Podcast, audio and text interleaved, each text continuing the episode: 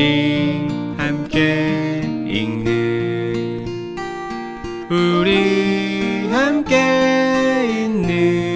시간 책이라운 세상이 지독히 뜨거워졌다. 만질 수 있는 게 점점 없어졌다. 열기를 피해 도착한 이곳은 좀 시원하다. 그리고 쿨캣, 이 고양이도. 반지의 제왕 나니아 연대기와 함께 세계 3대 판타지 문학으로 손꼽히는 어스시 시리즈의 작가 어슐러 K. 르긴과 현존 10대 포스트모던 작가로 평가되는 닐 게이먼. 오늘 소개해드릴 책은 SF 판타지 거장이자 애묘인으로 소문난 두 소설가의 고양이 단편소설을 엮은 작은 소설집 두 고양이입니다. 고양이들은 이들의 인생은 물론 작품을 넘나들며 자취를 남겼는데요. 두 고양이에는 두 작가가 그려낸 환상적인 고양이 이야기가 담겨 있습니다. 불확실성의 세계를 살아가는 우리의 현실을 위로하는 동시에 다른 세계, 다른 존재와의 소통, 특히 고양이와의 인연의 소중함을 일깨워주는 아름다운 두 편의 이야기. 르긴과 게이먼의 고양이 이야기가 궁금한 청취자분들은 예스24에서 두 고양이를 만나보세요. 이 광고는 HB 프레스와 함께합니다. 책이라운 3자 대책 시간이 돌아왔습니다. 안녕하세요. 안녕하세요. 인사 좀 합시다. 네. 한자입니다.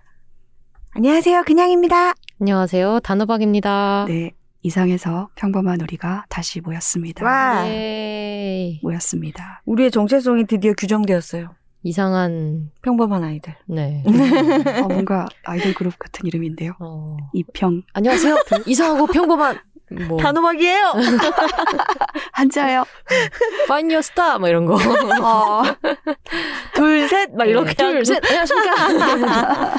예, 이상하고 평범한 시간들 잘 보내셨나요? 네. 뭐 이상한 시간은 아니었고 저는 드디어 고수를 먹었습니다. 아. 고수를 수확해서.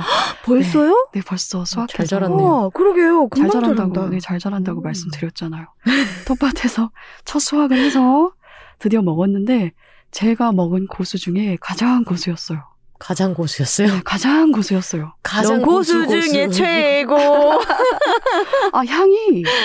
와, 정말 그런 고수향은 저는 처음 맡아봤고 살짝 바닐라향 같은 것도 나고 그래서 되게 맛있고 좋았어요. 근데 얘가 양이 적다 보니까 제가 고수 한 장에 밥숟가락 하나 이렇게 밥을 소중하게 먹었답니다. 소중하게 먹었어요. 한 알 한 알 세어가면서 한 장, 한 입, 한 입. 네. 근데 그냥 작가님이 지난번에 말씀하셨잖아요. 그쵸. 먹는 속도보다 자라는 속도가 느려서 딱 그 일이 일어나고 있습니다. 그런데 그 일이 벌어졌습니다. 네, 열심히 응원하고 있습니다. 근데 되게 궁금하네요. 전 고수를 못 먹는데 네. 그래도 고수 중에 최고의 고수라고 하시니까 네. 네. 되게 맛이 궁금하네요. 제가 다음에 갖고 와볼게요. 몇 장. 우와! 향이 네. 근데 확실히 갓 따서 먹을 때 향이 제일 진하고 맞아요. 애들이 이제 자른 시간부터 분단위로 향이 없어지더라고요. 네. 해보셨나요? 파를 잘라서 먹으면 파 향이 이제 잘린 곳에서 진동을 하는데 냉장고에 넣어놓으면 일반 파가 됩니다. 네, 그렇겠죠. 네. 굉장히 휘발돼서. 그러면 한자님 다음에 모종으로 좀 갖다 주세요. 네. 제가 책상에서 갖고 와야지. 있어요. 그 조그만 모종 한 번도 있어서 한번 가져와 보도록 하겠습니다. 네. 두 분 어떻게 지내셨나요? 그냥님 뭐하고 지내셨어요? 저는 요즘 틈나는 대로 자전거를 타고 있습니다. 날씨 바깥에서 타시나요? 네, 그럼요. 네. 꽃가루 괜찮나요? 요즘? 마스크를 쓰니까 네. 좀 괜찮습니다. 네. 마스크도 쓰고 모자도 쓰고 중무장을 하고 나가는데요. 날씨가 좋은 날들이 며칠 있었는데 너무 아깝고 그냥 보내기가 아깝고 그쵸. 지금 조금만 더 더워지면 또 못 타잖아요. 그쵸. 가을 올 때까지 또 기다려야 되기 때문에 네. 지금만 나면 네. 네, 딱 나가서 때. 타는데 제가 자전거를 소유하고 있지를 않고 공유 자전거를 타요. 아유, 이 그 쿠션이 네. 엉덩이가 나는 몽고반점 생기는 줄 알았어. 네. 그렇게 아프더라고요. 엉치가 그렇게 아프고. 아, 그런데 쿠션이 없나요? 네, 공유수정은 좀 쿠션 좀 약한 것 같아요. 안장이 좀 불편한 것 같아요. 그래도 내가 이걸 또 타고 있구나 하면서 지냈습니다. 좋은 나날을 보내셨군요. 감사합니다. 저는 집 청소를 좀 많이 했고요. 이제 이사에 대비해서 처음으로 가사도우미 서비스를 한번 신청을 해봤습니다. 우와. 그래서 앱으로 부르면 이제 시간 단위로 집안을 청소하시는 분이 와가지고 가사를 도와주는 그런 서비스인데 나름 새로운 경험이었습니다. 우와, 같이 청소하신 거예요 그러면? 아니요, 저는 이제 설명해드리고 이쪽을 좀 위주로 해주셨으면 좋겠다 하고 잠깐 나가서 있다가 좀 이따 들어와서 확인하고 이제 보내드리고 그랬는데 그분이 저의 비닐을 보고 굉장히 놀라시더라고요. 제가 지퍼락 같은 거 있잖아요. 네. 지퍼락을 한 번 쓰고 버리기가 너무 아까워가지고 네. 씻어가지고 다시 쓰잖아요. 그쵸. 근데 그걸 보고 되게 놀라시는 거예요. 내가 이제 가사도우미 집을 다녀봤는데 이런 집이 없었다 하시면서 그래서 다른 집은 이렇게 안 쓰나라고 약간의 문화 충격이 들었었습니다. 그러게 저희는 또 그게 충격적이네요. 여기 있는 사람들은. 아니, 그러면은 남들은 다 한 번 쓰고 버린단 말이야? 그러게요. 그거 너무 아까운데 네. 환경에도 너무 죄책감 느껴지고. 그렇군요. 네, 그런 네. 경험을 했습니다. 네, 오늘은 단호박이 첫 번째로 책을 소개하겠습니다. 제가 오늘 가지고 온 책은 만화책입니다. 1권을 보시면 아주 엄청나게 잘생긴 등 근육이 보입니다. 그리고 여성 전용 헬스장 진달래짐이라는 제목이 있습니다. 지금은 2권까지 나왔고요. 앞으로도 계속 시리즈로 나올 예정인 만화입니다. 2권은 어떤 여성이 열심히 PT복을 입고 윗몸 일으키기를 하는 자세로 있군요. 저는 이 책을 네이버 웹툰에서 처음 봤는데 지금 네이버에서 계속 연재되고 있는 작품이에요. 이 책을 저는 성인 학습 만화라고 이제 계열을 나눠서 보고 있습니다.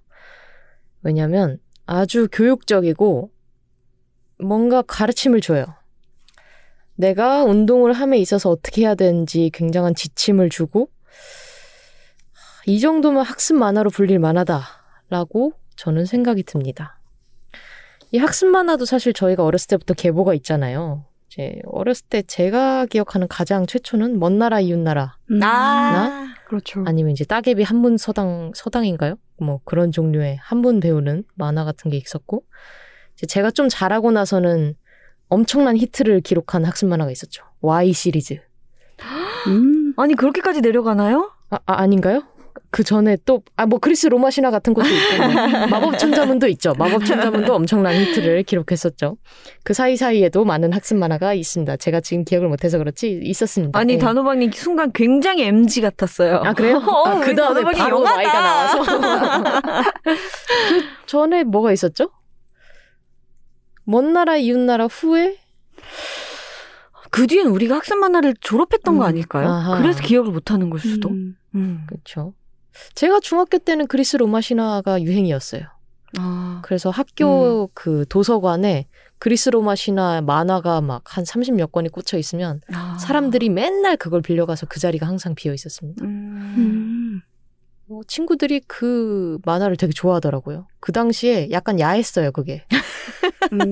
막 엄청 야하진 않았는데 아무래도 로마 신화다 보니까 착장 때문에 그렇죠. 착장도 있고 이제 뭐 누가 누구랑 막 사귀어가지고 그쵸. 뭐가 나왔는데 걔는 누구랑 사귀고 또 얘는 얘한테 걸려가지고 싸우고 이런 것들이 있기 때문에 시정. 네, 그 당시에 친구들한테 좀 인기가 있었던 걸로 기억을 합니다. 저는 학습 만화를 잘 보지는 못했고 기독교 믿는 집들은 성경 만화 같은 거 시리즈로 갖춰놓고 그랬거든요. 아, 부모님 맞아요. 신앙이 기독교 쪽이라서 그 네. 전집이 있었어요. 아. 그걸 통해서 좀 구약 성서의 내용을 읽은 기억이 나고 만화를 통해서. 네. 그리고 그 시기에 저는 학습 만화보다는 그냥 만화 보는 재미에 빠져가지고 저에게는 학습 만화가 둘리? 김순 선생님의 아기 공룡 둘리? 이런 거 보고 자란 기억이 있네요. 둘리를 학습 만화 계열로 칠 수 있을 만한 게 뭐가 있을까요? 그런 면이 조금 있었어요. 그래요? 네, 있었습니다. 라면 끓이는 방법 이런 거 있어요. 라면은 구공탄에 끓여야지요. 네, 김치랑 제맛. 네, 아, 같이 정말요? 먹어야 한다. 이런 거를 아이들한테 가르쳐줬던. 아이들에게 상상력을. 떡볶이 같은 거 분필 사용해서 벽에 그림 그리면 그게 막 진짜가 되고 이런 사파도 있고 그랬거든요. 그런 거 생각나요. 비누방울 불면 호빵대. 네, 그런. 네. 주로 먹을 걸로 기억을 하시네요. 네, 그게 좀 많았어요. 당시에 이제 먹을 거로 좀 서러운 일을 많이 겪은 세대가 그린 만화라서 그런지 먹을 것에 대한 사파가 좀 많았던 것 같아요. 제가 생각하는 학습 만화의 계보는 아니지만 뭐 가능성은 있다고 생각이 듭니다. 저에겐 학습 만화였다. 근데 이제까지 그 학습 만화는 되게 종이책으로 나오던 전집에 가까운 느낌이었다면 한 2010년도 이후에 웹툰 시장에도 저는 학습 만화가 생겼다고 보거든요. 특히 성인을 위한 학습 만화가 생겼다고 생각을 했는데 대표적으로는 다음에 다이어터가 있었죠. 다이어터라고 네온비 캐러멜 작가의 그 만화인데 다이어트를 하는 방법을 굉장히 체계적으로 알려주는 만화였어요. 그래서 그 당시 인기가 되게 좋았었고 그걸 보면서 식습관을 어떤 식으로 하면은 몸속에서 이제 지방세포와 뭐 근육세포와 다른 친구들이 나와서 막 이렇게 활동하는 그런 걸 보여주면서 되게 많은 지식을 얻었었던 만화입니다. 그리고 천계영 작가의 드레스 코드도 저는 되게 도움을 많이 받았었거든요. 그 만화도 저는 성인 학습 만화의 계열로 저는 봅니다. 이렇게 어떻게 하면 좀 더럽게 입고 다닐 것인가. 뭘 덜 더럽게 입는다고요? 네, 기본적으로 코디가 무엇인가에 대해서 저한테 알려준 작품이었어요. 그래서 어떤 식으로 입어야지만 되는가. 예를 들어서 짧은 상의와 뭐 긴 하의라든가 그 비율을 매치하는 방법이라든가 색을 매치하는 방법이라든가 아니면 기본 아이템이라고 하는 것들을 어떻게 조합을 할 것인가. 그래서 한 5가지 정도의 옷이 있었을 때 그거를 최대한 착장을 조합하면 뭐 15가지 정도가 나온다 이런 거를 실제로 보여준다거나. 그래서 저에게는 상당한 지식을 안겨줬던 작품이고요. 창경 작가님은 저희 세대에서는 오디션으로 그렇죠. 네, 유명한 작가님인데 그때도 저는 잡지에 연재될 때 봤거든요. 만화 잡지에. 근데 그때도 어떻게 이렇게 옷을 인물들의 옷을 패셔너블하게 멋지게 그리지? 라는 생각을 했거든요. 엄청 멋있었죠. 드레스 코드 그리실 때 그럴만하다. 다 이게 다 가지고 있는 것들이었구나라는 생각을 했습니다. 네. 성인의 학습물은 제가 생각했을 때 되게 의식주에 기반한 것들이 많은 것 같아요. 아무래도 사람들이 피곤하고 자기 의식주를 이제 책임져야 될 나이가 되다 보니까 이제 그리스 로마 신화 같은 지식으로는 안 되는 거예요. 이 지식으로는 내가 살아나갈 수가 없어. 그래서 주로 집을 어떻게 꾸밀 것인가. 그 네이버 웹툰에 은주의 방이라는 작품이 있어요. 그건 처음에 지금은 좀 이제 스토리 라인으로 많이 빠졌는데 시즌 1에는 인테리어를 어떻게 하는가에 대한 내용도 되게 많았었거든요. 재밌겠다. 네. 그래서 그런 걸 저는 약간 만화로 아직도 배우고 있는 타입인 것 같습니다. 그래서 초반에 좀 밑밥을 많이 깔았는데 결국 결론은 저는 이 여성 전용 헬스장 진달래짐도 이 계보를 잇는 것이 아닌가라는 생각이 듭니다. 굉장히 대단한 가문의 후손을 소개하듯이 이게 계보를 거슬러 올라가면 말이야 그리스로 바시나부터 해가지고 먼 나라 이웃나라부터 시작해서 이 몇 대 손이야 얘가 막 이런 거지. 이거를 보고 배운 애들이 커가지고 이제 운동을 해야겠다 싶으니까 만화를 들고 찾아와가지고 배우고 있는 거라고. 엄청난 전기수 같아요 지금. 그래서 여러분이 사셔야 할 책은 진달래짐이다. 예, 주인공 이름은 개나리입니다. 개나리 씨고요. 개시상인가요? 개나리 씨라고 하니까 아니요. 좀 그렇다. 개나리입니다. 개나리. 예, 개나리 씨는 개피할 때 개. 예, 맞습니다. 네.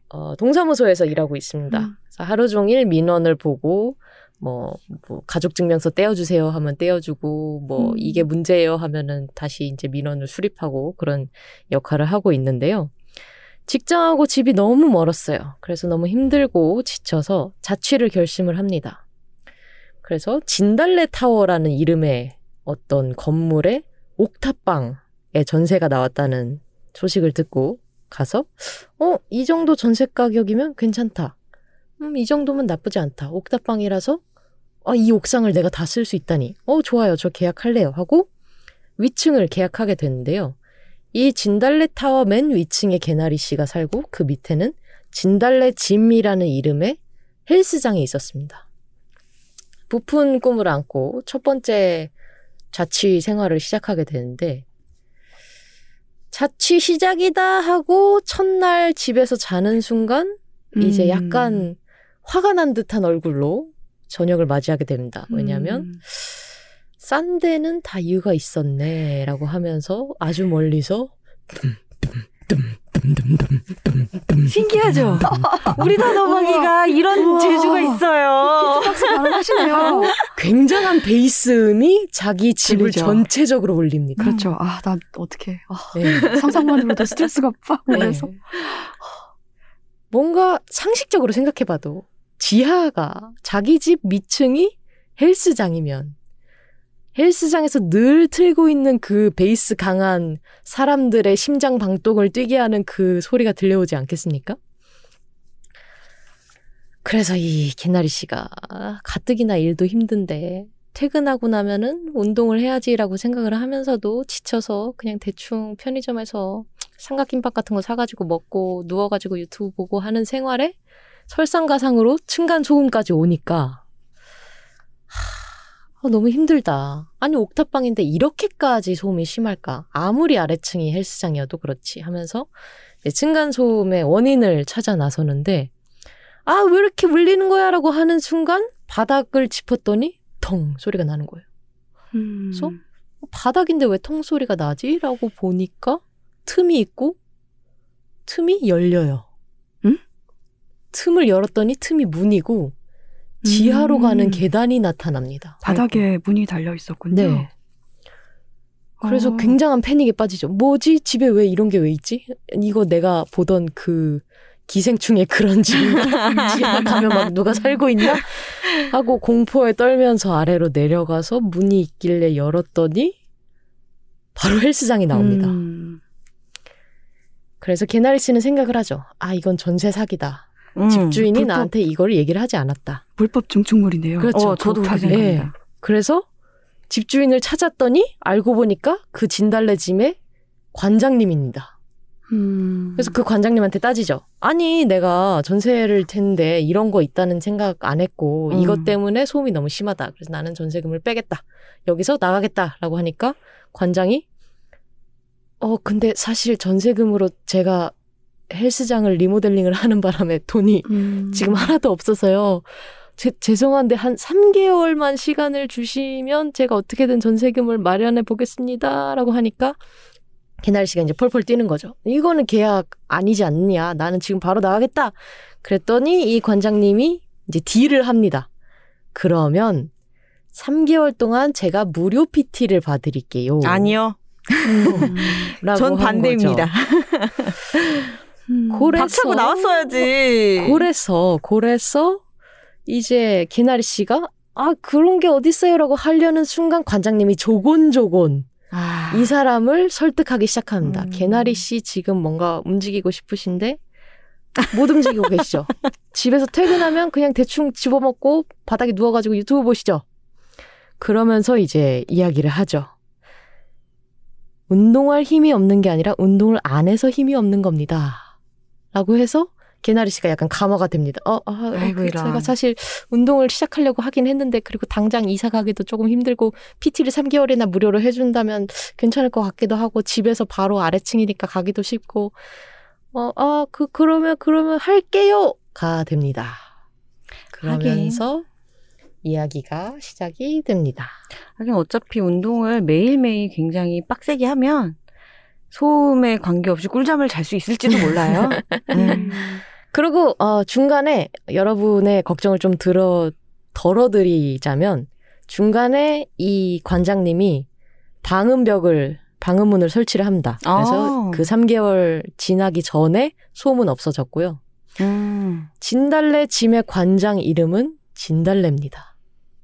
예측 가능하네요. 그러게요. 그래서 진달래 씨와 개나리 씨가 PT를 해나가는 과정이 만화에 담기게 되는데요. 진달래 관장님이 여러 가지 팩트를 좀 날립니다. 아까 이제 운동을 안 해서 힘이 없는 거다라는 것도 있고 운동은 다이어트 때만 하는 게 아니다. 운동은 삶 전반에 영향을 끼친다. 체력을 길러주고 삐뚤어진 자세를 교정하고 신진대사를 활발하게 해준다. 그러고 마지막에 이제 이 책을 보는 성인 독자들의 마음을 후벼파는 대사를 하나 하죠. 중량을 잘 들게 되면 인생의 무게 따위 아무것도 아니게 됩니다. 아, 그거, 네. 그런 면이 있죠. 네.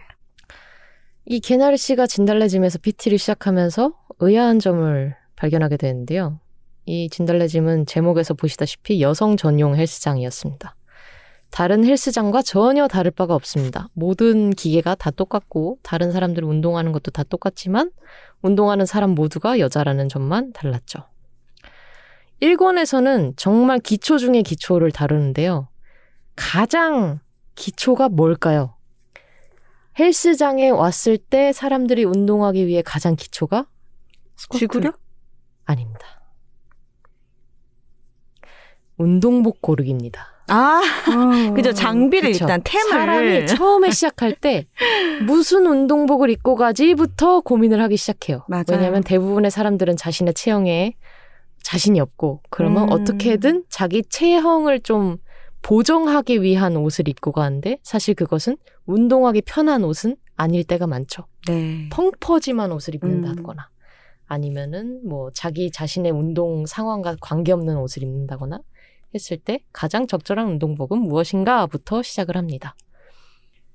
헬스를 오래 하신 분 입장에서 이 만화 첫 번째 권을 보시면 너무 기초인데 내가 지금 운동복부터 골라야 돼? 라는 생각이 드실 테지만 정말 아무것도 모르겠다라는 사람이 보시게 되면 한 스텝 한 스텝 나갈 수가 있습니다. 저 같은 사람한테 진짜 필요한 얘기예요. 네. 그래서 개나리 씨가 운동복을 고르고 난 다음에는 체형 진단을 하게 되는데요. 대개 PT에 가면 인바디 같은 걸 재죠. 네. 어떤 기계에 가가지고 이렇게 엄지손가락이랑 이렇게 대고 하면은 삑! 당신의 체지방률은 몇 %고 뭐 경도 비만이시네요. 라든가 당신은 팔에 근육이 없으니까 팔 근육을 더 해야겠네요. 이런 게 나오게 되는데 겉모습만 봐도 어느 정도는 체형 진단과 통증 부위를 알 수 있다고 합니다. 예시를 조금 들어드리자면 자 현대인의 아주 고질병이죠. 목뼈가 앞으로 휘어져 있으면 거북목 자세고 그러면은 10중 8구 뒷목이 아픕니다. 그리고 어깨가 앞으로고 말리고 아래로 처지면 이제 라운드 숄더라고 불리는 어깨가 처지는 증상이 나타나고 그러면은 또 목과 허리가 아프게 되겠죠. 이렇게 얘기하는 순간 근양님이 허리를 펴셨습니다. 척추가 정렬되지 않으면 근육이 약해지면서 허리에 통증이 오게 될 테고요. 지금 그림으로 나와 있는 자세가 이제 현대인의 아주 전형적인 자세라고 볼 수 있습니다. 거북목이다가 이제 어깨는 말려 있고 뭔가 제대로 서 있지 않고 미묘하게 틀려 있는 자세라고 할 수 있죠. 그렇게 체형 진단을 끝낸 개나리 씨는 등 근육을 시작하게 됩니다. 등 근육을 어떻게 발전시킬 것인가 라고 했을 때 승모근 얘기가 나오는데요. 승모근이 어딘지 아십니까? 네, 여기. 대개는 거기라고 생각을 하게 되는데 사실은 등까지 이어지는 게 승모근이라고 합니다. 그렇습니다. 그래서 대부분 승모근 운동을 합시다라고 하면은 그러면은 어깨가 발달하면서 승모근이 튀어나오는 게 아닌가 라고 얘기를 했더니 진달래 관장님께서 해탈한 표정을 지으시면서 뭐 그렇게 착각하시는 분들이 많으십니다. 그럴 수 있죠. 걱정 마세요. 하면서 지금 편찮으신가요? 진달래 관장님? 해탈한 표정을 지으셨죠. 그래서 오히려 승모근 전체를 발달시키면 목이 곧게 펴지면서 어깨 높이도 올라가면서 오히려 승모근이라 생각했던 부분이 내려가게 보인다. 라는 말도 해주고요. 시기를 어떻게 하는가에 대한 내용도 간단하게 나와 있습니다. 그래서 요새 TV에서 김종국 씨가 계속 운동을 하면서 여러 가지 명언을 또 남긴 적이 있죠. 그래서 먹는 것까지가 운동이다 이런 얘기가 많았는데 여기서도 비슷한 얘기를 합니다. 운동을 규정을 짓는다면 뭘까요? 운동을 한번 규정해 볼까요? 운동이란? 네. 왜 해야 되죠? 해야 될 건 아니에요. 그냥 제안을 드려보는 거예요. 내 자신이 규정하는 순간 하기가 힘들어지는 거 아닙니까? 그렇군요. 그냥 예. 운동은 그냥 하는 것. 예, 여기 책에 나온 걸 설명하기 위해서 제가 질문을 드렸습니다. 여기서 제안하는 운동의 규정은 근육의 글리코겐과 아이고 단백질을 비롯한 영양소를 에너지원으로 소비하는 것입니다. 그랬을 때 소비한 에너지원을 채우는 것까지가 운동입니다.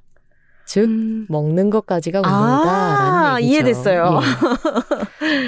이런 얘기가 나오고요. 다음으론 또 이제 기나리 씨가 엉덩이를 운동하게 됩니다. 엉덩이를 예, 운동하게 되고요. 장요근 스트레칭이라든지 힙브릿지라든가 항상 앉아있는 현대인에게 가장 중요한 운동 자세라든지 그런 것들을 알려줍니다. 책을 보시면 자세에 관해서 그림을 그려서 설명을 해주는데요. 뭐 허리가 꺾이면 안 된다든지 아니면 어떤 식으로 정렬을 하는 것인지에 대해서 그림으로 나와 있어서 도움을 받기가 쉬울 것 같습니다. 스쿼트도 마찬가지죠. 어떻게 하면 뒤쪽 근육과 엉덩이 근육을 사용할 수 있을 것인가 이런 내용도 나오고요. 2권으로 가면 드디어 3대가 나옵니다. 3대란 무엇이죠? 3대 근력 운동의 줄임말입니다. 아, 3대 근력 운동이란 무엇일까요? 저 진짜 어머님이 나오시는 줄 알았어요. 3대가 나온다 그래가지고. 할머님까지는 좀 무리일 것 같은데 이렇게 생각하면서. 네, 그 3대가 아닙니다. 대자가 들어가는 근육들을 단련하는 법이 나온다는 생각을 했어요. 그래서 제가 아는 대자 들어가는 근육은 대둔근 이런 건데 그거 말고 또 뭐가 있나라는 생각을 하고 있었습니다. 증량하는 운동 중에서 가장 대표적인 거를 이제 3대 운동이라고 하게 되는데요. 벤치프레스, 스쿼트, 나머지 하나가 뭐죠, 상우님? 데드리프트. 아, 데드리프트가 있습니다. 오. 감사합니다. 1도움 기록하셨어요. 예. 그리고 이권으로 가면 이제 진달래와 개나리 외에 다른 사람들의 관계가 펼쳐지면서 이제 조금 더 자세한 내용을 다루게 되고요. 만화에서 계속해서 나오는 문구가 있습니다. 주의. 이 만화는 운동 과정을 소개만 합니다. 정확한 운동은 꼭 트레이너에게 배우세요. 그래서 웹툰으로 보셨던 분들은 소장을 해놓으시면은 이상하게 팔굽혀펴기라도 하나 더 하고 싶은 마음이 드는 책이고요. 그리고 웹툰으로 보신 적이 없다 그러면은 종이책으로 시작을 하셔서 차근차근 개나리 씨와 같이 운동을 시작해 보시는 것도 좋을 것 같습니다. 저는 최근에 팔굽혀펴기를 집에서 하고 있거든요. 원래 이 책에서도 나오는데 30일 스쿼트 챌린지를 하다가 포기를 했습니다. 왜냐면 하루에 5개씩 늘어나다 보니까 나중에 막 스쿼트를 300개를 해야 되는 거예요. 그래서 아 이거는 아닌 것 같다 해가지고 한 15일 차에 포기를 했고요. 요새는 팔굽혀펴기를 하는데 예전에 잘했던 생각이 나니까 지금 너무 줄어들어 있는 거예요. 수라든지 이제 제 자세라든지 모든 것이 다 망가져 있어서 좀 충격을 받을 때가 많아요.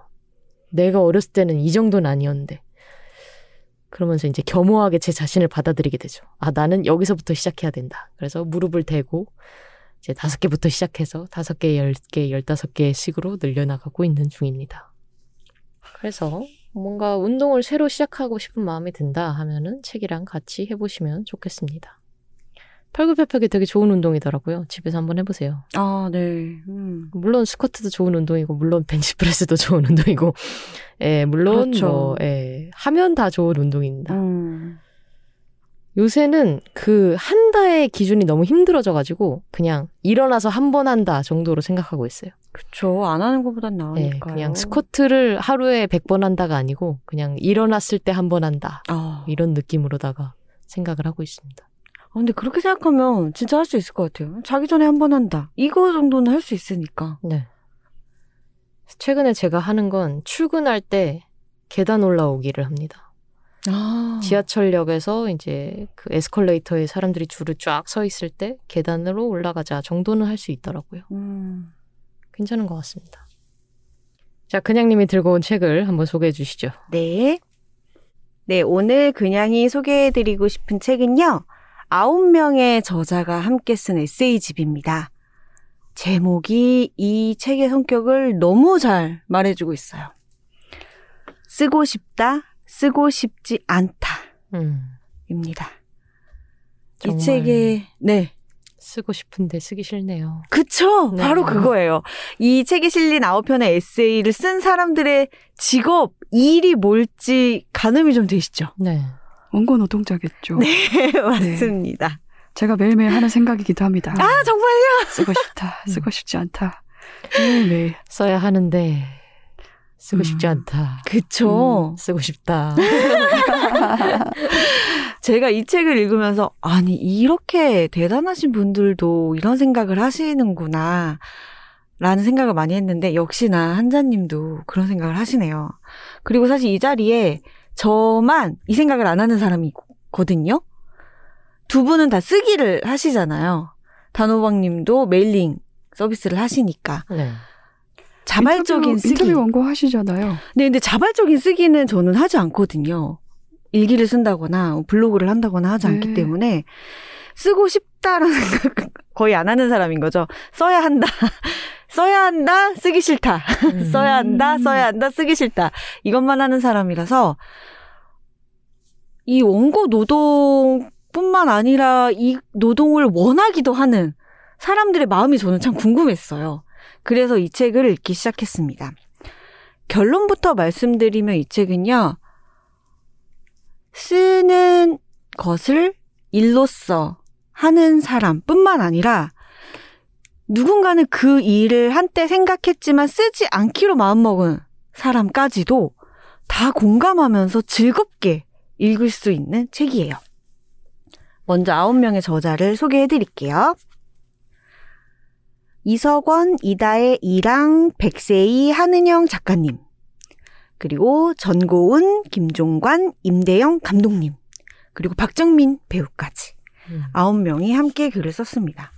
소설을 쓰거나 에세이를 쓰거나 시나리오를 쓰거나 아니면 직업은 배우이지만 또 함께 책을 집필하고 있는 그런 사람들의 이야기가 들어있습니다. 일단 이 책을 조금 가볍게 이야기를 시작해볼게요. 왜냐하면 이 책을 읽고 그런 생각이 들었어요. 창작이라는 것, 그 과정과 고뇌와 이런 게 굉장히 가볍지 않은 주제잖아요. 그렇다고 해서 꼭 심각하고 지루하게만 이야기할 필요는 없는데 이 책이 그 점에서 저는 참 좋았다고 생각해요. 무거운 주제를 무겁지 않게 진지하게는 이야기하지만 그렇게 무겁지 않게 다루고 있어서 참 좋았어요. 그래서 저도 경쾌하게 이야기를 한번 시작해보려고 하는데요. 이겁니다. 우리가 쓰기 싫은 이유는 진짜 너무 많아요. 그래서 쓴다는 게 너무 대단해. 그럼에도 불구하고 쓴다는 것은 너무 대단하다. 이런 생각이 들었습니다. 심지어 박정민 배우는 그분이 쓰신 에세이의 주제가 그거예요. 내가 글을 쓰기 싫은 32가지 이유예요. 그것에 대해서 쓰거든요. 정말 별별 이유가 다 있죠. 단호박님도 잘 아시죠? 왜 쓰기 싫은지. 뭐 게임하고 싶을 수도 있고요. 그렇죠. 졸릴 수도 있고요. 네. 그리고 내가 썼는데 별로 안 좋아질 걸 알기 때문에 쓰기 싫은 것도 있고요. 맞습니다. 그냥 앉아있기 싫어서인 것도 있고요. 네. 그럼 집에 고양이가 있으면 고양이 만져야 되는데 언제 쓰나라는 생각도 있을 거고 쓰느니 그냥 다른 걸 하겠다라는 생각도 있을 거고요. 네. 네. 맞아요. 말씀하신 내용이 정말 다 있어요. 그리고 쓰는 일 외에도 해야 할 일이 너무 많고 현실에서 쓰는 일이 가장 중요할 수는 있지만 가장 임박해 있는 문제들은 또 다른 거일 수도 있잖아요. 그런 거 하다 보면 또 에너지도 소진되고 언제 글을 쓰나 이런 생각도 할 수 있고 정말 많은 이유들이 있어요. 왕자의 게임을 봐야 된다든지 재미있는 것들이 너무 많다든지 이런 것들이 정말 많이 있습니다. 그렇게 위트 있게 유머러스하게 얘기할 수도 있는데 조금 더 진지하게 들어가면 이 지점에서 저는 진짜 많은 작가님들이 이런 고민을 하시는구나. 우리가 대단하다고 생각한 작가님들조차 이런 고민을 하시는구나 라고 느꼈는데요. 어떤 이유가 있냐 하면 내가 이 글을 쓰는 게 어떤 의미가 있고 어떤 가치가 있을까? 이게 무슨 의미와 가치가 있지? 라는 생각을 하시는 것 같아요. 이 말 많은 세상에 내가 하나마나한 이야기 하나 더 보태는 거 아닐까? 그리고 이게 정말 다른 작가들의 작품에 비하면 너무 초라한데 정말 비할 바 없는데 이런 걸 내놔도 될까라는 생각도 있고요. 그래서 공통적으로 이야기하시는 것 중에 그게 있어요. 내가 사랑하는 글이 사랑하기 때문에 너무 거대해 보이는 거죠. 그래서 그 앞에서 나와 내가 쓰는 글은 너무 자꾸 초라해 보여서 시작을 할 수가 없는 그런 마음에 대해서 많은 분들이 이야기를 하셨어요. 그중에 이 마음을 정말 한 가지 하나의 문장으로 정리를 해주신 분이 계신데 바로 전고은 감독님입니다. 감독님이 이렇게 쓰셨어요. 사람은 아무리 사랑한다 해도 자신을 작아지게 만드는 존재는 결국 피하게 된다. 이게 글도 예외가 아닌 것 같고 그래서 감독님은 판타지를 버려야 된다라고 이야기를 하시거든요. 이게 공통적으로 관찰이 되는 이야기였고 저도 많이 공감을 했던 것 같아요. 아무튼 제 의지든 아니든 세상에 뭔가 이렇게 내가 쓴 무언가가 나가는데 이게 너무 동료나 선후배들의 무언가 견줄 수가 없는 수준이라는 생각이 늘 사람을 좌절하게 만들고 더 쓰기 싫다, 쓸 수 없어 이런 생각에 빠지게 하는 것 같습니다. 그럼 그런 생각이 들잖아요. 아, 쓸 수 없는 이유가 이렇게나 많은데 근데 어떻게 쓸 수 있지? 그럼에도 불구하고 이 사람들은 어떻게 쓰는 걸까? 이유가 여러 가지가 있을 수가 있고요. 굳이 정답을 하나 꼽자면 정답이 없다가 정답인 것 같아요. 어떤 엄청난 순간이 찾아오거나 계기가 생긴다거나 하는 경우는 사실 없는 것 같고 그 머리를 쥐었다 뜯으면서 쓰기 싫어, 쓰고 싶어, 쓰고 싶어, 쓰기 싫어, 쓰고 싶은데 쓰기 싫어를 계속 견디면서 하나하나 차곡차곡 쌓아가다 보면 뭔가 만들어지는 것 같다라는 생각을 했어요. 이 책을 읽으면서. 그런데 그게 어떻게 가능하냐라고 더 본질적으로 파고들면은 그 밑에는 이 일을 좋아하는 자기 마음이 있는 것 같아요. 내가 이렇게 108번뇌를 감당해가면서도 이 일을 하는데 그게 좋은 거죠.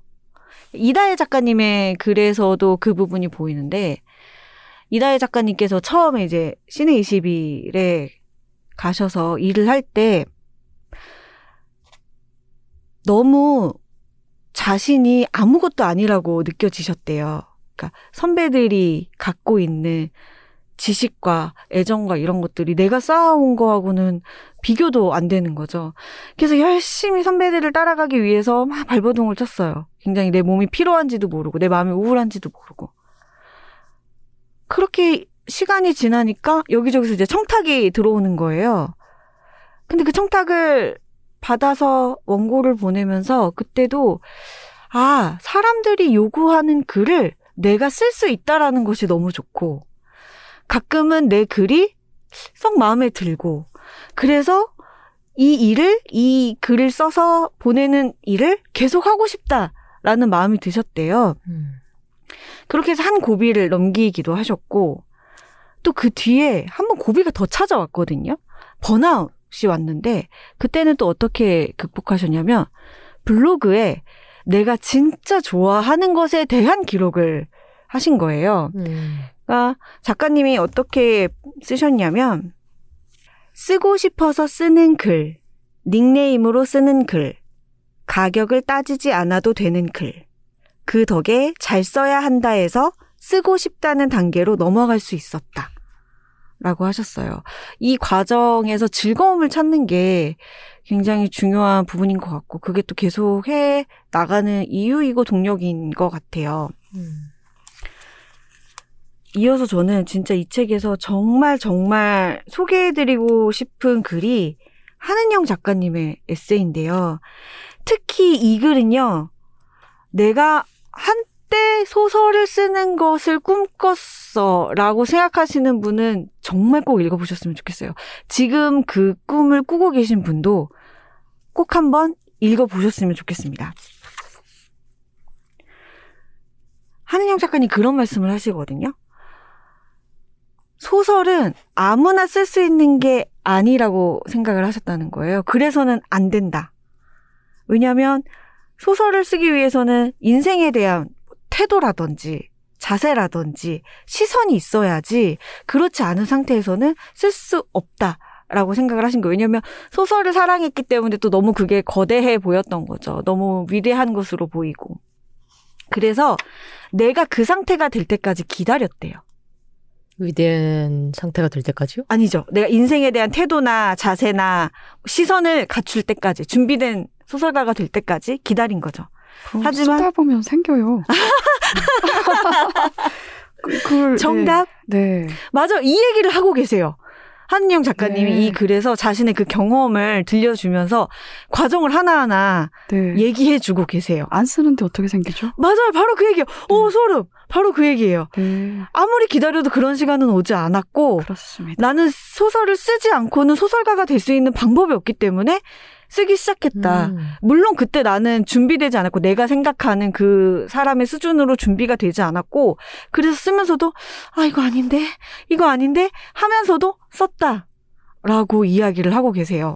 그리고 또 하나 에피소드가 있는데 소설을 쓰기 전에 정말 많은 영화와 전시를 보고 책을 읽고 하셨대요. 준비를 한 거죠.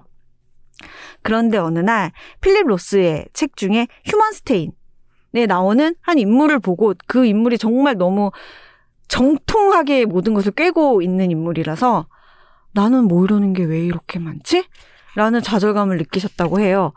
그런데 그 뒤에 어떤 결정을 하셨냐면 그렇다면 하지 않는 편을 택하겠습니다. 라는 선택을 하셨어요. 내가 되고 싶은 건 소설가지 세상 모든 것을 가장 많이 하는 박식한 사람이 아니잖아. 문학 교수가 아닌데 라는 생각으로 쓰기 시작했습니다. 이제 막 보러 다니고 감상하고 읽고 내 안에 쌓는 것을 그만뒀어요. 그런데 그 순간 드디어 나는 소설을 쓰는 사람이 되었다는 거죠. 그 시점부터. 왜냐하면 늘 뭔가를 보고 누군가 만나고 하려면 책상 앞에 앉아서 혼자 조용히 있는 시간이 없는 거잖아요. 근데 내가 그것들을 끊고 비로소 책상 앞에 앉았을 때 나는 소설을 쓰는 사람이 되었다라고 이야기를 하시거든요. 한자님이 하신 말씀과 너무도 일맥상통하는 얘기고 그래서 정말 소설을 쓰고 싶다라고 생각하시는 분들은 꼭 한번 이 글을 읽어보셨으면 좋겠어요. 아까 제가 이다혜 작가님의 글을 통해서 이 좋아하는 마음, 내가 이 작업, 이 과정을 너무 좋아해. 이게 이 일을 지속하게 만든다라고 말씀을 드렸잖아요. 한은영 작가님도 같은 맥락의 이야기를 하세요. 이게 글을 막 안 써지는 거를 붙잡고 끙끙대는 게 너무 힘들대요. 근데 동시에 그때 내가 굉장히 몰두하는 시간이기도 하다는 거죠. 그 시간이 자주 오진 않지만 가끔이라도 찾아왔을 때 자신이 살아있다고 느낀다는 거예요. 그래서 이렇게 쓰셨습니다. 이 부분 한번 읽어드려볼게요. 내가 이 일을 잘하든 그렇지 못하든 그런 것과는 상관없이 이 몰두의 시간을 만날 때면 이렇게 생각하게 되는 것이다. 이것은 내 일이다. 나는 이 일을 할 때에 내가 좋다. 그리고 계속 나를 좋아하고 싶다. 그러려면 어떻게 해야 하나? 일을 해야 하고 계속해야 하고 제대로 해야 한다. 나를 만족시킬 수 있을 때까지. 저도 번아웃 비슷한 걸 겪은 적이 있는데 네. 심하게 겪은 적이 있는데 그때는 이다혜 작가님처럼 좋아하는 것들 다 소용없고 저는 그랬어요. 좋아하는 책, 좋아하는 소설 작업 다 소용이 없고 다 되게 밋밋해지더라고요. 모든 게. 근데 똑같은 얘기 같은데 방금 말씀하신 내용하고 계속하는 방법은 계속하는 수밖에 없는 것 같아요. 그래서 산문 작가들 같은 경우에 루틴이 되게 중요하고 자기 마음 상태라든지 몸 상태와 상관없이 일정한 시간 동안 앉아서 뭔가에 집중할 수 있는 시간을 몸으로 만들어두는 수밖에 없는 것 같습니다. 저한테는 그랬어요. 그리고 저는 쓰고 싶다를 그냥 써야 한다로 읽어도 저는 상관없다고 생각을 하는 주의인데 내가 이 일이 재밌기 때문에 한다는 거는 사실 재미가 없어지는 순간 고통만 남게 되잖아요. 그렇죠. 어느 순간은 분명히 재미가 없어지거든요. 네, 맞아요. 그래서 그 쓰고 싶다를 그냥 저는 그냥 써야 한다라고 생각하는 때가 훨씬 더 많아요. 쓰고 싶다보다는. 써야 한다, 쓰고 싶지 않다의 기준인 거죠, 저는. 근데 써야 한다가 그렇게까지 고통스럽진 않거든요. 써야 한다도 나름의 재미가 있어요. 네. 궁금한데 단호박님께서 채널예스에서 글을 쓰시기도 하잖아요. 네. 그리고 사적으로 메일링 서비스도 하시고요. 네. 둘 다 써야 한다라는 생각을 하시나요? 두 경우 다? 네. 아, 메일링 서비스도 그러시군요. 네. 한 달에 한 번씩 보내겠다고 약속을 한 거기 때문에 써야 할 말이 쓰고 싶은 말이 없지만 써야 한다는 마음으로 주로 쓰고 있습니다. 그게 저한테 맞는 것 같아요. 저는 재미로 뭔가를 했던 적이 별로 없어요.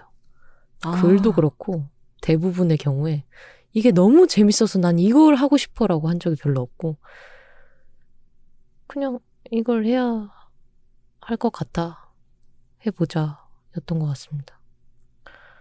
그래서 쓰고 싶다라는 말에는 저는 그런 식으로 읽어도 될 것 같다는 생각이 들어요.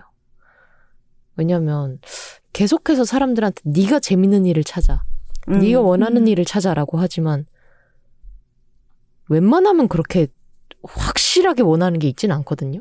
맞아요. 두루뭉술하게 원하는 게 굉장히 많을 뿐이지. 맞아. 막 나는 글을 쓰지 않으면 나는 내 효용이 없어. 이런 식으로 생각하는 사람은 별로 없단 말이에요. 그리고 저는 나는 글이 너무 쓰고 싶고 내가 글을 쓰지 않으면 나한테 효용이 없어라는 생각을 가진 사람이 그렇게 행복할 것 같진 않아요. 아. 그 사람이 훌륭한 작품을 써낼 수 있을진 모르겠지만 행복할 것 같진 않습니다. 그래서 대부분의 경우 굉장히 좋은 작품을 써내는 사람 중에 뮤지션 중에도 그런 사람이 되게 많잖아요. 그럼요. 나는 노래를 부르는 것밖에 내가 잘할 수 있는 게 없고 이게 없으면 나는 아무것도 아니다. 뭐 이런 생각을 가진 분들이 많은데 그분의 작품들이 굉장히 좋고 제가 그것을 즐기고 그것으로 인해서 위로를 많이 받지만 과연 그 사람이 행복할까? 라는 거는 전 잘 모르겠어요. 아, 그거는 그 사람이 판단할. 그쵸. 그 사람은 네. 그분은 그걸로 인해서 행복할 수 있죠. 갑자기 말씀 듣다 보니까 생각난 게 이석원 작가님의 글인데, 이석원 작가님이 음악과 글을 병행하시다가 이제 음악을 그만하기로 하셨잖아요. 이석원 작가님 그래서 저는 그런 생각을 많이 들었어요.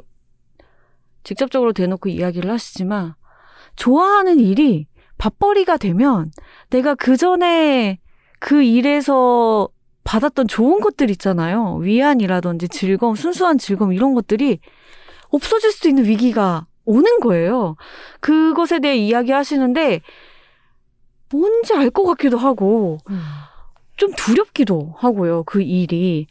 아, 한편으로는 굉장히 쓰는 일을 생업으로 삼으면 그건 어떤 것인지를 잘 보여주는 글이었어요. 쓰는 일을 생업으로 삼는 게 어떤 것인지를 어떻게 보여주죠? 그 글이? 그게 낭만적이지만은 않다라는 거. 네. 그렇기 때문에 네가 그걸 통해서 밥벌이를 하기 때문에 오히려 더 괴로워질 수 있다. 이전에 느꼈던 즐거움을 잃어버릴 수도 있다라는 걸 굉장히 생생하게 공감할 수 있게 보여주셨던 것 같아요.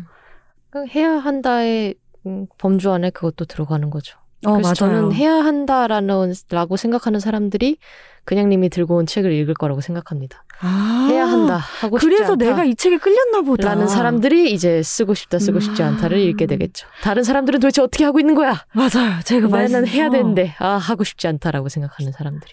말씀드리면서 깨달았어요. 왜 이석원 작가님의 글이 내가 좀 뭔지 왠지 조금 알 것 같다라고 생각했는지. 뭐냐면 저도 써야 하는데 쓰기 싫다라고 생각할 때 그런 상상을 해봐요. 만약에 내가 다른 일을 직업으로 가졌으면 달랐을까? 내가 좋아하는 재봉. 이게 나의 직업이었다면 달라졌을까? 근데 사실 어떤 일이든 직업이 되면은 그 전에 즐거움은 조금 감소하는 그렇죠. 것 같아요. 그래서 그래 어떤 일이든 마찬가지야. 근데 그 수많은 일들 중에 예를 들면 나는 왜 재봉이 아니라 이걸 할까? 기사를 쓸까? 근데 선택이 저를 말해준다고 생각하거든요. 네가 이거를 수년 동안 해온 데는 너의 의식은 알지 못하는 무의식에 있는 어떤 이유가 있는 거겠지. 상응하는 뭔가가 있으니까 네가 이걸 계속 하는 거겠지라는 생각이 들어요. 그래서 쓰기 싫다, 써야 한다 하면서도 지내고 있는데 그런 마음이겠네요. 왜 이 책에 끌렸는지 알 것 같네요, 갑자기. 다들 비슷한 생각을 가지고 어떤 업을 하고 있을 거라고 생각을 합니다. 맞아요, 맞아요. 이 책이 좋은 게 꼭 글 쓰는 일이 아니더라도 자신이 해야 하는 일, 선택한 일, 하고 싶은 일이 있다면 참 공감할 수 있는 이야기들이 많아요. 그리고 앞서 말씀드렸다시피 쓰는 일을 생업으로 삼고 있는 사람들의 마음, 그들의 고민, 그리고 그걸 어떻게 만들어내는지를 볼 수 있는 것도 되게 좋고요. 쓰는 사람에게, 그러니까 쓰고 싶은 사람, 책 제목처럼 쓰고 싶은데 쓰고 싶지 않다라고 생각하는 그 많은 사람들에게 뼈도 때려주고요. 머리도 쓰다듬어줘요. 실질적으로 그렇게 마음의 위안과 이렇게 죽비처럼 때려주고 도움이 되는 그런 이야기도 많습니다. 전 둘 다 싫습니다. 아, 정말요? 왜 뼈를 때리고 왜 머리를 쓰다듬어주죠? 아무것도 나한테 하지 말아라. 손대지 마라. 뼈 때리는 부분 한번 읽어드려 볼까요? 마음에 드시나 안 드시나? 읽어줘 보세요. 아, 정말요? 저희 뼈를 때리는 이거 방송에서 빼주셔도 돼요? 이다혜 작가님 이렇게 쓰셨어요. 쓰지 않은 글을 쓴 글보다 사랑하기는 쉽다. 쓰지 않은 글은 아직 아무것도 망치지 않았기 때문이다. 하지만 쓰지 않은 글의 매력이란 숫자에 0을 곱하는 일과 같다. 아무리 큰 숫자를 가져다 대도 셈의 결과는 0 말고는 없다. 뭐든 써야 뭐든 된다. 당장 뭐라도 써야 될 것 같지 않습니까? 뼈를 때려주신 거죠. 허수의 0 곱하면 0이 아닐 수도 있습니다. 아유. 아닌가? 허수의 0 곱하면 다 0인가? 아유, 못 살겠네. 이런 뼈 때리는 거 별로이세요? 뼈를 때린다기보다는 물 한 모금을 주는 것 같은데요. 아, 정말요? 아, 그럼 방송에 나가도 되겠다. 물 한 모금 먹을 수 있지. 물 한 모금 먹을 수 있습니다. 아, 그 또 다른 물 한 모금만 소개하고 마무리해도 될까요? 네. 네. 제가 머리를 쓰다듬어준다라고 한 건 이랑 작가님의 글에 나오는 부분이었어요. 이랑 작가님이 이런 경험을 하셨대요. 자신이 쓴 글을 친구들한테 보여줄 때 어때? 좀 별로지? 라고 하면 돌아오는 반응도 좀 별로긴 하다 이렇고, 보여줄 때 어때? 완전 좋지? 라고 하면 진짜! 진짜 좋아! 이런 반응이 돌아오더라는 거예요. 그런 경험을 하시면서 깨달은 게 내가 내 작품을 대하는 자세가 가장 중요하다. 나는 내 편이 되어야겠다. 라고 생각을 하신 거예요. 그래서 이렇게 쓰셨습니다. 이 부분 읽으면서 마무리를 할게요. 가족, 친구, 연인, 팬들 모두 나를 영원히 지켜봐 줄 수 없는 사람들이지만 나는 내 삶을 처음부터 끝까지 지켜볼 수 있는 유일한 존재가 아닌가. 그렇게 생각하니 내가 나를 응원할 수밖에 없었다. 응원합니다. 파이팅! 네, 쓰고 있는 모든 분들 응원드리고요. 네. 저도 좀 응원해 주세요. 우리 파이팅! 서로 응원을 합시다. 오늘 제가 소개할 책은 박진영, 신하나 저자가 쓰고 창비에서 출간된 지구를 살리는 옷장입니다. 마법의 옷장 같군요. 네, 옷장입니다. 제가 이 책을 읽기 시작한 이유는 사실 조금 얄팍했는데요. 제가 2주에 한 번씩 책이라 스튜디오에 와서 녹음을 하고 사진을 찍지 않습니까? 근데 전에는 해보지 않은 형태의 고민을 그래서 하게 됐어요. 오일이붙지 고민을 하게 되었습니다. 그쵸. 네. 이상하게 신경 쓰이죠. 뭔가 사진마다 다른 옷을 입어야 될 것 같은 생각. 그렇습니다. 그것과 유사한 고민이 이 책에도 언급이 되어 있기는 한데 저도 그렇지만 저랑 같이 사는 동거인도 옷을 많이 사는 편이 아니에요. 뭐 많아야 1년에 2번? 그리고 한 번 사서 되게 오래 입고 그렇게 해서 옷이 많지가 않아요. 저는 집에서 입는 옷이 저한테는 작업복이거든요. 글 쓰는 분들 뭐 대부분 그렇겠지만 카페에 나가서 하시는 분들은 아니겠지만 또 가급적 긴 소매하고 긴 바지로 편한 옷을 입고 이 옷을 계속해서 몇 년씩 입는데 제가 올해 긴 소매 티셔츠 한 벌을 벌었거든요. 근데 제가 이 옷을 18년을 입었더라고요. 18년을 입었고 작년에는 얘가 팔꿈치만 찢어져 있었는데 올해 봄이 돼서 다시 입으려고 꺼냈더니 제 옆구리랑 겨드랑이랑 다 찢어져서 도저히 옷의 형태가 아닌 그러게요. 그 정도면은 모든 접합 부분이 다 찢어진 거 같습니다. 정말 입을 수가 없는 가급적 그냥 입고 싶었는데 입을 수가 없는 그냥 천조각이 돼버렸어요. 그리고 왜 원단 되게 오래되면 얇아지잖아요. 맞아요. 그래서 꿰매지도 못할 정도로 원단이 아이고. 얇아져서 결국은 그 티셔츠를 성불시키는 마음으로 그냥 보냈습니다. 아유. 갈 길로 보냈는데 성불. 네. 정말 성불시키는 마음이었다고요. 다비식이라도 하신 줄.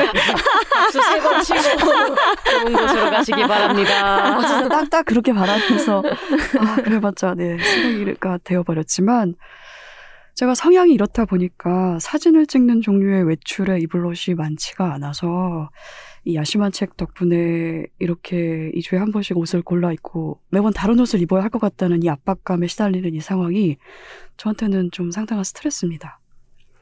1인 유니폼이 필요하다라는 생각도 저는 했는데 제가 그래서 오늘 이걸 입었어요. 검은색 티셔츠를 입었고 가급적 이 착장으로 가을까지 버텨보려고 합니다. 좋습니다. 네, 저희 예전에 맞춘 팀복 네. 있는데 팀복 드릴게요. 여기 책이라고 써있는 티셔츠랑 저희 점퍼도 네, 있거든요. 네. 네. 티셔츠가 한 번 맞췄는데 목이 너무 작아가지고 네. 목이 좀 조이더라고요. 그럼 안 돼요. 그럼 안 돼요. 저 목에 뭐가 거슬리면 입지 못합니다. 숨 막혀서. 아무튼 이걸 계속 입을 생각인데 내가 사고 싶지도 않은 옷을 살 필요가 있는가를 고민하다가 이 책을 읽기 시작했어요. 약간은 좀 얄팍한 독서 동기가 있었던 셈인 거죠. 그런데 그런 제 독서 동기가 부끄러울 정도로 입는 영역에서의 비건 고민과 실천을 말하고 있는 책이라서 아주 집중해서 재미있게 읽었습니다. 책 소개를 해보겠습니다. 이 책을 지은 두 사람은 패션 업계에서 일하는 비건으로서 먹는 것뿐만이 아니고 동물을 입는 것이란 무엇인가를 고민하다가 울, 실크, 가죽 등의 동물성 소재를 사용하지 않는 재료를 사용해서 의복을 만드는 사업을 운영하고 있습니다. 빨리 쓰레기가 될 제품은 만들지 않겠다. 오래 사용할 수 있는 좋은 제품을 만들겠다는 것이 이 브랜드의 원칙과 철학이라고 하는데요.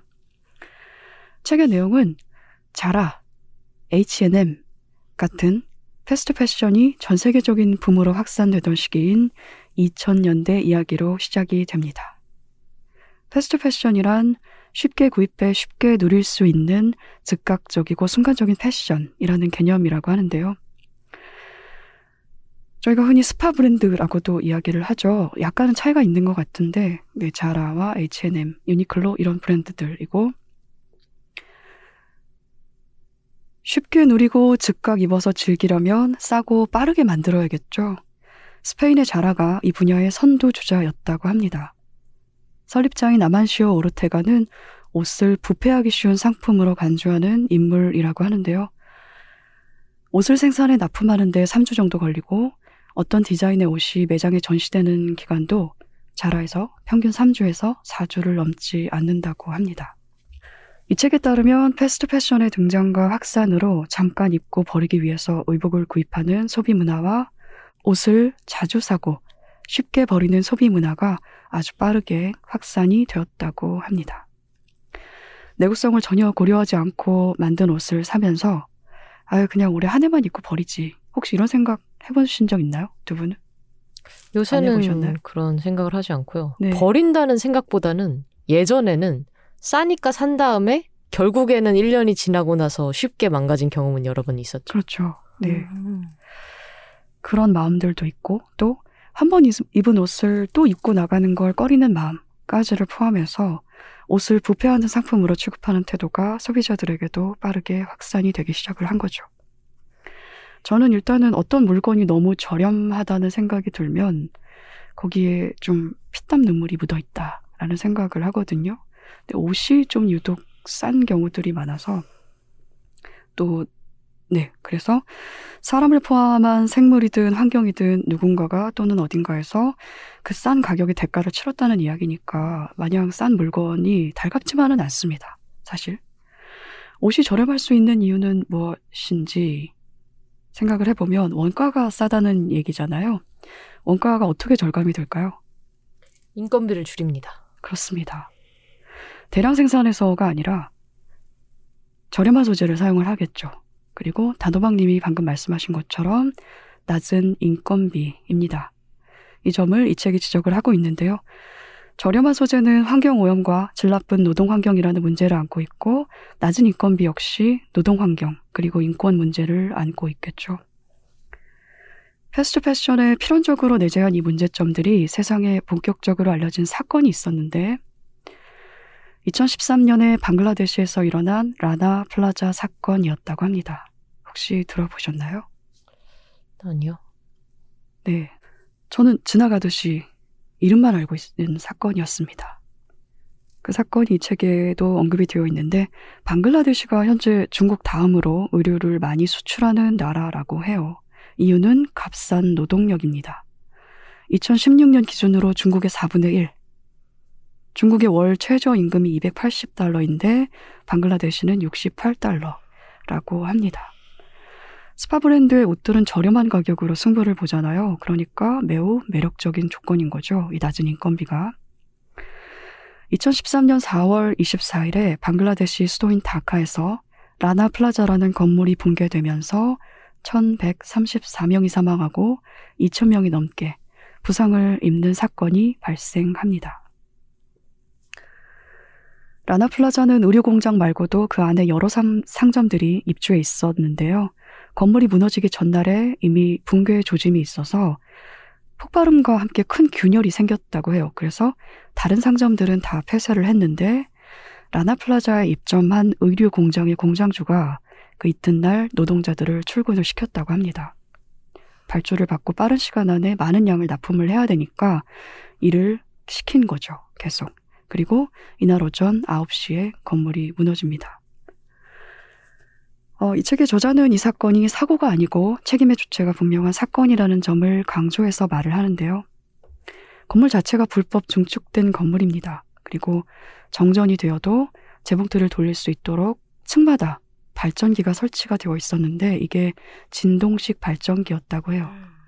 그리고 그 밖에도 건물이 하중을 견딜 수 없을 정도로 많은 사람과 기계, 직물 무게 되게 있잖아요. 무겁잖아요. 그런 사물들이 가득했다고 합니다. 이 사건으로 의류 산업계에서는 노동 환경과 인권 문제가 대두되었다고 하는데요. 이 사건을 설명한 챕터에서 저자는 흔히들 말하는 착한 가격을 이렇게 설명합니다. 한 장에 겨우 10,000원밖에 하지 않는 서양의 의류를 만들기 위해 열악한 조건에서 일할 수밖에 없는 저소득국가 노동자들의 피와 땀 그리고 저렴한 임금이 있었다. 싼 물건의 가격에는 언제나 그 가격이 가능하도록 만든 보이지 않는 외부 비용이 결여되어 있다. 라는 내용을 이 책에서 볼 수 있습니다. 패스트 패션이 환경에 미치는 영향도 언급을 하고 있고요. 패션이 세계에서 2번째로 물을 많이 소비하는 산업이라고 해요. 대표적으로 면화, 티셔츠, 청바지, 셔츠의 재료죠. 이 면화가 한 사람이 하루에 8잔씩을 마셔서 3년 6개월을 마실 수 있는 물의 양이 2,650리터인데 면셔츠 한 장을 만드는데 이 양이 사용이 된다고 합니다. 그리고 옷을 만드는 데 사용되는 합성 섬유 역시 수질 오염 문제도 일으키고요. 이 책을 지은 이들은 옷을 자주 사고 쉽게 버리는 소비 문화가 패스트 패션 때문에 태어났다라고 말을 하는데요. 과잉 생산과 과잉 소비의 악순환인 패스트 패션의 유행으로 생산도 많아지고 버려지는 옷도 많아지면서 오염이 늘고 생태계의 파괴가 가속화되고 있다고 지적을 합니다. 참고로 한국이 2018년 기준으로 세계 5위의 중고 의류 수출국이라고 해요. 근데 그게 재활용으로 수출이 되는 것이 아니고 쓰레기로 수출이 됩니다. 매일 67톤의 의류 쓰레기를 소각을 한다고 해요. 그 나머지를 수출을 하는데 그게 다 저소득 국가로 내보내는 거죠. 제작 단계에서 저소득 국가의 환경을 오염시키고 저소득 국가의 노동자들을 착취해서 과잉 생산된 옷들은 고소득 국가에서 빨리 팔려서 버려지거나 혹은 아예 팔리지도 않고 그대로 폐기되어서 다시 저소득 국가로 돌아가서 쓰레기 산이 됩니다. 저희가 이따금 길에서 의류 수거함 보잖아요. 그거 사용할 때 어딘가 거기 넣으면 어딘가로 잘 보내줘서 재활용 되겠거니 생각을 하잖아요. 근데 재활용률이 1%도 되지 않는다고 해요. 그리고 그게 민간업자들이 설치한 수거함이라고 합니다. 그래서 이렇게 넘쳐나는 옷에 대한 과잉 생산에 대한 대책으로 이 책은 이미 가지고 있는 걸 잘 쓰고 애초에 좀 덜 사자, 그리고 그 물건의 마지막을 미리 상상해보자 라는 제안을 하기도 합니다. 여기까지가 챕터 1의 내용이에요. 챕터 2에서는 동물들은 어떤 과정으로 의복의 소재가 되는지를 살피면서 본격적으로 동물을 입는다라는 것을 고민합니다. 동물성 소재의 대표적인 예로 모피가 있겠죠. 모피가 대부분 동물들이 살아있는 상태에서 가죽을 벗긴다고 해요. 이유가 그게 부드러운 모피를 얻을 수 있어서 라고 합니다. 모피가 한때 럭셔리 패션의 재료였지만 패션 업계에서는 이제 더는 좋은 이미지가 아니라고 해요. 동물권 단체들의 노력과 소비자들의 행동 덕분에 패션 업계에서도 눈치를 보게 된 거죠. 그래서 이제는 자사의 계열사들까지도 옷을 만드는데 퍼나 모피를 사용하지 않겠다는 약속에 동참한 업체들이 꽤 늘었고, 이 책에는 어떤 업체들이 거기에 동참하고 있는지 리스트를 실어두었습니다. 물론 이 과정에서 그린워싱이라는 문제가 있다는 점 역시 지적을 하고 있는데요. PVC를 플라스틱인 거잖아요. 이것을 에코가죽이라고 표기를 한다거나 일부분에만 사용된 친환경 소재, 이거를 좀 많이 부각을 해서 친환경 기업인 척하는 사례가 있다라는 점을 지적을 하고 있습니다. 지은이들은 소소하고도 다양한 시도와 노력들도 중요하다고 말하지만 문제는 과잉 생산이라는 점을 지적을 합니다. 이거는 저희가 예전에 적을수록 풍요롭다, 지구를 구하는 탈성장에서 제가 소개를 한 내용이기도 한데, 에코라는 이름으로 대량 생산을 한다면 결국은 사람에게도 환경에게도 그리고 좋지 않고 산업도 지속 가능하지 않다는 이야기였습니다. 이 책을 지은 이들은 챕터 3에서 그러면 생산자와 소비자로서 할 수 있는 어떤 실천을 할 수 있을까라는 것을 살피는데요. 고민을 해요. 이분들이 한 분은 디자이너고 한 분은 상품을 이제 마케팅을 하는 마케터인데 수많은 물건으로 이미 포화 상태인 지구에서 본인들이 물건을 만들어서 유통시키는 일을 직업으로 가지고 있는 거잖아요. 그래서 고민을 합니다. 세상에 이미 많은 물건이 있는데 이렇게 제품을 세상에 내놓는 게 과연 맞는 일인가? 라는 생각을 할 때가 많다고 해요. 그리고 이런 고민은 환경에 관심이 있는 생산자들이 자주 하는 고민이기도 하다는 이야기가 있습니다. 네. 책의 물성을 좀 중요하게 생각하는 창작자로서 제게도 그런 고민이 일부 있기는 하거든요. 그리고 이런 고민에 대해서는 지은이들이 이렇게 대답을 합니다. 대부분의 사람들이 생산에 종사하며 살아가는 세상에서 생산 자체의 회의를 느끼고 아무것도 하지 않는 게 낫다는 식으로 생각하면 끝이 없다. 생산자나 소비자나 조금이라도 덜 해를 끼치려는 노력을 해야 하고, 아주 작은 실천이라도 하지 않는 것보다는 하는 것이 늘 낫다라는 이야기를 합니다. 만들어야 한다. 만들고 싶지 않다. 우리 오늘 소개한 세 책이 다 묘하게 그게 핵심이에요. 안 하는 것보다 하는 게 낫다. 사실은 이런 면에서의 실천이나 운동들은 하는 것이 나은데 그 하는 것이 하지 않는 걸 택하는 거잖아요. 사용하지 않고 소비하지 않고 이런 선택들인데 그게 훨씬 더 사실은 더 노력이 들고 품이 드는 일이기도 합니다. 굳이 애써서 길을 찾아야 하니까, 또 어느 정도는 편리 같은 걸 단념해야 되니까 자기 일상에서. 근데 또 이런 일을 하면 또 언제나 이제 완벽하지 않다는 그런 자신을 향한 비판과 바깥에서 오는 비판을 받곤 하잖아요. 그래서 이 책의 마지막에 실린 글에서 지은이들은 완벽에 대한 집착이 실천을 방해하고 무력감에 잠기게 만드는 일을 경계하면서 완벽한 실천을 하는 소수보다는 작은 실천을 하는 다수가 세상을 바꾸는데 더 도움이 된다는 이야기를 하기도 해요. 그리고 자기의 삶 속에서 누구나 지금 활동가가 될 수 있다는 이야기로 끝을 맺습니다. 이런 책입니다. 저도 요새 제 옷이 별로 없긴 한데 미니멀리스트 막 유튜브 채널이나 책 같은 거 보면은 뭐 옷을 12벌 이내로 뭐 평생을 살기로 했다 이런 식의 사람들이 되게 많거든요. 제 옷을 세보니까 훨씬 많더라고요. 제가 옷이 적음에도 불구하고. 그래서 그냥 기본템을 남기고 줄인다면 몇 벌이나 필요할까라고 한번 계산을 해본 적이 있는데 제 경우에는 20벌 정도가 나왔거든요. 근데 그게 약간 사계절이 있다 보니까 우리나라가 맞아요. 20벌로는 굉장히 좀 힘들다. 맞아요. 한 계절에 20벌인가요? 아니요. 4계절에. 네. 네. 네. 그러면 굉장히 힘들다라는 생각이 들었는데. 매일 출근하는 입장에서는 그럴 수 있겠네요. 그렇죠. 근데 가능은 할 것 같아요. 하지만 그냥 한 2벌을 이제 한 계절 동안 계속 나눠 입는 식이 되겠죠. 근데 그렇게 줄이고 나면은 굉장히 생활이 단순해질 것 같다는 생각이 들더라고요. 그래서 여러분도 한번 생각해 보세요. 몇 벌이나 가능할 것인가.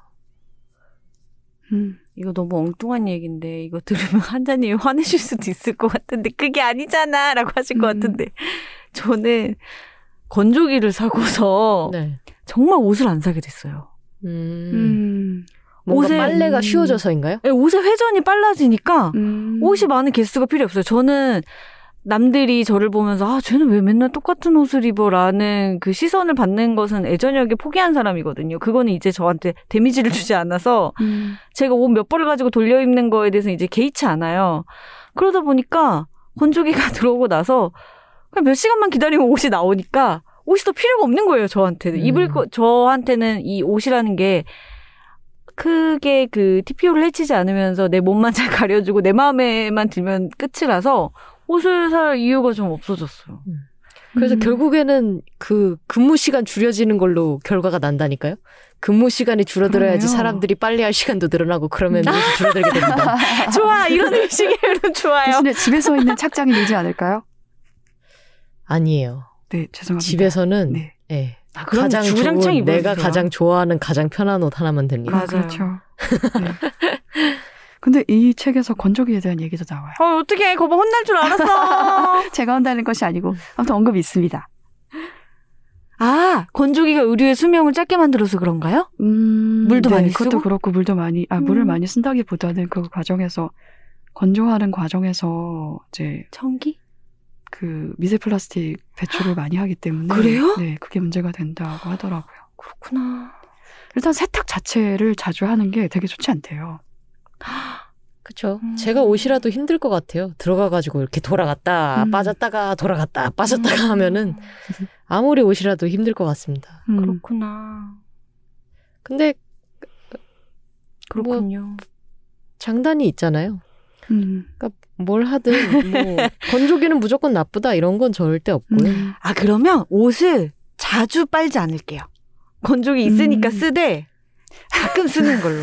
네, 좋아요. 애처로워. 어떡하지? 이런 작은 실천. 네, 그럼 오늘 소개한 책을 다시 한번 소개를 해볼까요? 네, 오늘 단호박이 가지고 온 책은 유기 작가님이 쓰고 그린 여성 전용 헬스장 진달래짐이었습니다. 네, 오늘 그냥이 소개해드린 책은 에세이집 쓰고 싶다, 쓰고 싶지 않다 였습니다. 한자가 오늘 가지고 온 책은요. 박진영, 신하나 저자가 쓰고 창비에서 출간된 지구를 살리는 옷장이었습니다. 그럼 이제 청취자 여러분의 소감과 의견을 읽어볼까요? 네. 네, 네. 미스티 HH님께서 남겨주신 댓글입니다. 담담한 작가님의 목소리가 더 슬프게 느껴지는 건 왜일까요? 이 이야기를 쓰는 데는 엄청난 용기가 필요한 일이었을 것 같아요. 이렇게 용기 내어 이야기를 들려주셔서 감사합니다. 감사하는 마음으로 한 걸음 가까이 나란히 서보겠습니다. 라고 남겨주셨습니다. 고맙습니다. 가까이 맞아요. 나란히 서주셔서 감사합니다. 김중민 작가님, 네. 제일 필요한 댓글을 남겨주셨어요. 고맙습니다. 김중민 작가님께서 정말 담담하게 이야기를 들려주셨던 것 같아요. 네. 근데 그걸 슬프게 들으신 미스티 HH님의 마음도 뭔지 알 것 같고요. 네. 네. 트위터에서 술빵이님께서 남겨주셨습니다. 책이라우 김중민 작가님 편 너무 좋다. 네, 짧고 굵게 너무 좋다. 맞습니다. 정말 좋았던 거죠. 네, very good. 네. 지수님이 남겨주셨습니다. 이번 주 책일아웃 김중미 소설가님 편. 지금 정치권 현실과도 너무 맞닿아 있는 얘기를 해주셔서 놀랐다. 여전히 성폭력 가해자를 옹호하는 사람들이 있고 최근 논란이 된 일에 대해서도 사소한 일로 치부하고 피해자를 보호하는 말에 되려 공격하고 있는 이 현실. 점점 남겨주셨습니다. 힘들어도 같이 가봅시다. 제일 힘들어 보이시는데. 아유, 전 늘 힘듭니다. 예, 저는 사실 늘 힘든 상태이기 때문에 예, 그렇게까지 힘들진 않네요. 왜냐면 원래 힘든 상태이기 때문입니다. 네이버 오디오 클립에 알콩달콩님께서 남겨주신 댓글이에요. 3자 대책 관련해서 이야기를 해주셨네요. 댓글 소개에서 말씀하신 이상함은 평범함이란 말, 차별을 없애는 말인 듯 합니다. 좋네요 하고 하트도 같이 남겨주셨습니다. 이거를 굉장히 다들 좋아하시더라고요. 그렇죠. 우리가 되게 한 건 또 했다. 다들 이상하고 다들 평범하다. 맞습니다. 그렇습니다. 모두가 이상하다. 네, 링20님께서는요. 책 제목 보면서 이 책은 어느 분이 고르셨을 것 같네 하고 생각했는데 세 권 다 맞췄네요. 세 분 취향을 벌써 파악해버린 걸까요? 라고 남겨주셨습니다. 이어집니다. 댓글. 저는 일할 때 플레이리스트를 주구장창 틀어놔서 유튜브 들어가면 플리 영상이 제일 많이 뜹니다. 흐흐. 저 자신도 만들고 싶다고 생각한 적이 있을 정도. 이런 문화가 흥미롭다고 생각했는데 책에도 나온다고 하니 끌리네요. 라고 남겨주셨습니다. 저 그 책 샀습니다. 읽어보려고. 되게 반딱반딱하고 소장해 놓으면 좋을 것 같은 즐거운 디자인의 책이죠. 트위터에 주연이 님이 남겨주셨습니다. 책일아웃 듣다. 폭풍. 기억이 날아갔어요. 폭풍. 그렇겠죠? 폭풍이란 말이 있나요 혹시? 아니요. 그렇죠. 예. 있는 거 아니야? 신조어인 거 아니야? 모르겠습니다. 폭풍. 귀엽네요. 폭풍. 네, 귀여워요. 폭풍. 제가 지금 폭풍을 몇 번을 했습니까? 다시 폭풍적으로 했습니다. 폭풍. 끄덕끄덕. 이상함이야말로 우리의 평범함. 나 무슨 태양열 인형 된 것 같아. 지하철에서 끄덕끄덕끄덕. 우리는 모두 이상하다. 예, 이상합니다. 지옥철에서 다들 이상한 사람들이 모여 있습니다. 맞아요. 진짜 이상한 사람 같네요. 그러니까 지하철에서 이상한 사람이라고 하니까 정말 이상한 사람 같은데 예, 그런 뜻은 아니고 모두 이상하기 때문에 다 평범한 사람들입니다. 그죠. 네. 예, 마고님이긴 남겨주셨는데요. 3자 대책 듣다가 커피 뿜을 뻔. 손키스 받았다. 미쳤나봐. 황정은 나를 죽이려고. 예, 제가 저희가 좀 위험한 일을 벌였군요. 근데 감사합니다. 이것이 바로 덕통사고죠. 예. 그리고 또 덕들은 이런 덕통사고 언제든 환영이다. 저 한자님이 청취자를 죽이려고 하는 곳이다. 예. 많이 해주셔야 될 것 같아요. 손키스 날려주세요. 안 돼요. 흔한 거 말고 좀 희귀해야. 예. 네. 가끔. 어머, 알고 보니 밀당의 천재였어. 1년에 한 번. 1년에 한 번에? 전 분기에 한 번 얘기하려고 한 6개월에 한 번으로 어느 정도 이렇게 1년에 한 번. 네. 올해 건 썼습니다. 없어요 이제. 그 귀한 거 저희가. 가불하죠, 가불. 네. 네. 아이고, 이제 마무리합시다. 네. 네. 저희는 2주 후에 다시 인사드리겠습니다. 또 봬요. 우리 함께 읽는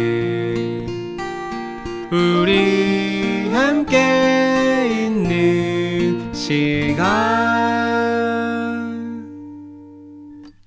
책이라우.